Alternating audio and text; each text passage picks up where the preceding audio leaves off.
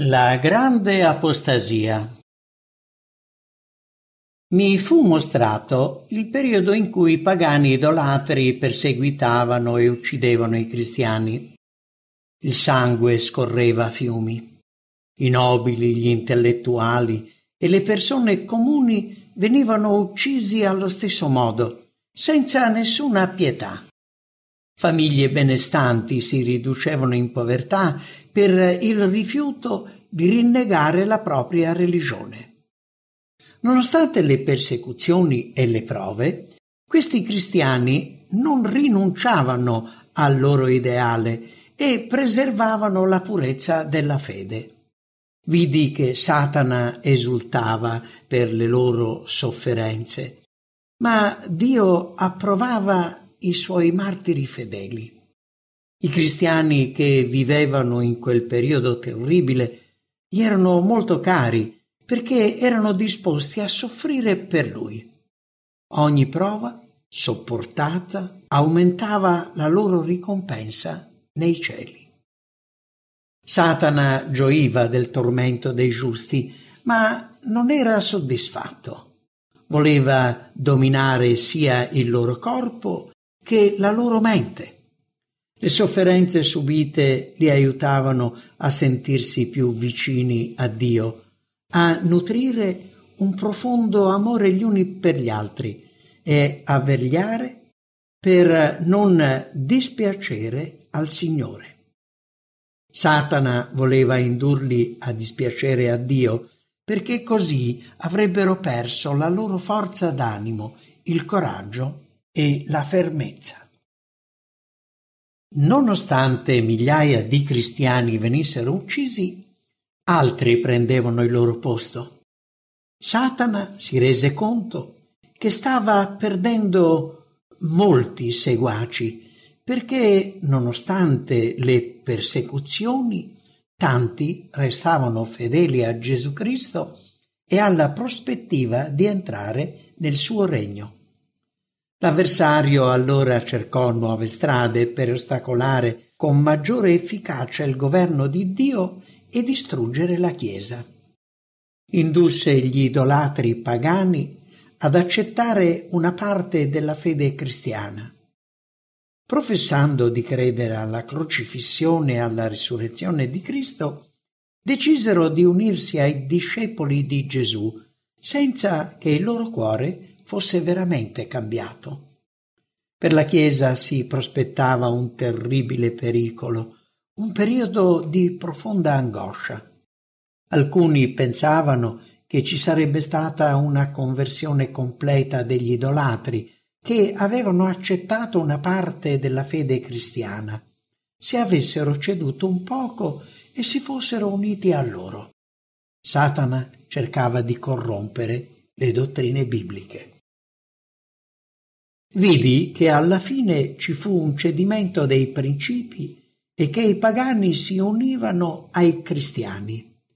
Nonostante questi adoratori di idoli professassero di essersi convertiti, si portarono dietro e introdussero l'idolatria nella Chiesa, sostituendo semplicemente i loro oggetti di culto con le immagini dei santi e addirittura di Cristo e di Maria.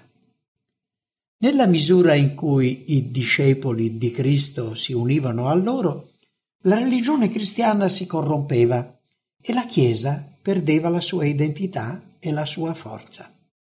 Alcuni rifiutarono di unirsi a loro per preservare la loro purezza e adorare solo Dio. Non si sarebbero inchinati davanti a nessuna immagine di ciò che è in cielo o in terra. Satana esultava per la capitolazione di tanti cristiani. Poi aizzò la Chiesa apostata a costringere sotto pena di morte quanti volevano preservare la propria fede ad accettare le sue cerimonie e il culto delle immagini. Il fuoco della persecuzione si riaccese contro la vera Chiesa di Cristo e milioni di persone vennero uccise senza pietà. Ecco che cosa vidi. Una folla di pagani idolatri sfilava portando uno stendardo nero sul quale erano dipinti il sole, la luna e le stelle. La schiera sembrava aggressiva e furibonda. Poi vidi un altro gruppo con una bandiera bianca sulla quale c'era scritto Purezza e santità al Signore. I loro volti esprimevano fermezza e una santa rassegnazione. A un certo punto vidi i pagani idolatri avventarsi su di loro e massacrarli. I cristiani davanti a loro erano completamente indifesi, ma ciò nonostante si stringevano sempre di più l'uno all'altro e sostenevano lo stendardo con maggiore forza. Sebbene ne cadessero molti, altri circondavano lo stendardo per prendere il loro posto. Vidi il gruppo degli idolatri confabulare tra loro Considerando che il tentativo di far cedere i cristiani stava fallendo, concordarono un altro piano. Li vidi abbassare il loro stendardo e avvicinarsi al gruppo dei cristiani facendo loro delle proposte. All'inizio le loro offerte vennero rifiutate completamente, poi vidi i cristiani consultarsi. Alcuni dicevano che avrebbero abbassato lo stendardo e accettato le proposte, salvando così la propria vita e inoltre avrebbero recuperato le forze per rialzare lo stendardo tra i pagani. Solo alcuni cristiani decisero di non aderire al compromesso, accettando di morire piuttosto che abbassare la bandiera.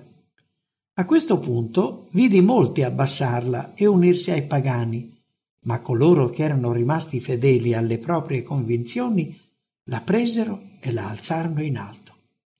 Vidi che c'erano continuamente persone che lasciavano il gruppo dello stendardo bianco per unirsi agli idolatri sotto lo stendardo nero e perseguitare quelli dell'altro gruppo. Molti furono uccisi, ma lo stendardo fu tenuto alto e i credenti continuarono a radunarsi intorno a esso. I capi dei giudei che per primi avevano suscitato l'odio dei pagani nei confronti di Gesù non sarebbero rimasti impuniti.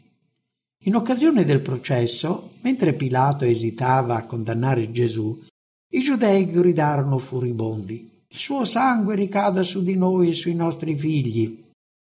La nazione ebraica ha vissuto l'adempimento di questa terribile maledizione che ha invocato su di sé i pagani e i sedicenti cristiani diventarono i loro nemici. Coloro che si dichiaravano cristiani, credendo di mostrare zelo per quel Cristo che i giudei avevano crocifisso, si convinsero che quanto più avrebbero fatto soffrire i giudei, tanto più Dio se ne sarebbe compiaciuto. Molti dei giudei non credenti furono quindi uccisi e tanti scacciati da un luogo all'altro subendo ogni sorta di persecuzione. Il sangue di Cristo e dei discepoli che avevano messo a morte ora ricadeva su di loro e dovettero subire terribili condanne. L'abbandono di Dio li seguiva. Divennero lo zimbello dei pagani e dei cosiddetti cristiani. Furono umiliati, evitati e detestati, come se avessero addosso il marchio di Caino. Tuttavia, vidi che Dio ha preservato miracolosamente questo popolo e l'ha disperso nel mondo per dare l'esempio di un popolo particolarmente colpito dalla maledizione divina. Qui una nota di Ellen White la quale scrive perché tutti vedessero la maledizione di Dio su di loro. Nel Nuovo Testamento esiste traccia dell'antisemitismo razzista che resta un prodotto del XIX secolo. I, gli atti degli Apostoli ci ricordano che i primi cristiani non avevano rotto con la sinagoga, Essi osservano scrupolosamente la legge di Mosè e vanno al Tempio di Gerusalemme per pregare. Vedi Atti, capitolo 2, i versetti da 42 a 47. La Chiesa pone l'enfasi su Cristo Gesù, colui che rende vana la religione del Tempio e della legge. Dopo aver esteso la salvezza anche ai popoli pagani, mette radicalmente in discussione il particolarismo giudaico e con l'andare del tempo il conflitto diventa inevitabile. Nei Vangeli, scritti tardivi, i sacerdoti e gli scribi vengono definiti guide cieche, razza di vipere, sepolcri imbiancati. Vedi Matteo capitolo 23. Anche se i primi cristiani provengono dal mondo giudaico, si comincia a considerare l'intero popolo ebraico come una generazione malvagia e adultera, così come è scritto in Matteo 12, 39 e 16, versetto 4. Il Vangelo di Giovanni attribuisce ai giudei un'intenzione omicida e tende a discolpare i romani della responsabilità della morte di Gesù. La lapidazione di Stefano dimostrerebbe il linciaggio dei giudei contro i cristiani. Vedi il capitolo 7 di Atti degli Apostoli. Questo antigiudaismo non può essere scusato. Va inserito nel contesto dell'epoca, senza per questo giustificarlo. La giovane Chiesa cristiana, piccolo gruppo senza potere, si scontra con la maggioranza ebraica. A causa dei primi rapporti difficili tra ebrei e cristiani, i successivi 1500 anni hanno avvelenato le relazioni tra loro. Oggi ci si rende conto che le posizioni polarizzanti sfociano nel fanatismo religioso e così ebrei, cristiani e musulmani, le tre religioni abramitiche, hanno l'arduo compito di imparare a dialogare tra di loro. Ho visto, continua Ellen White, che Dio ha abbandonato la nazione ebraica nel suo complesso, ma ci saranno singoli individui che si convertiranno e riusciranno a strappare il velo che gli avvolge il cuore e a capire che la profezia relativa a loro si è adempiuta.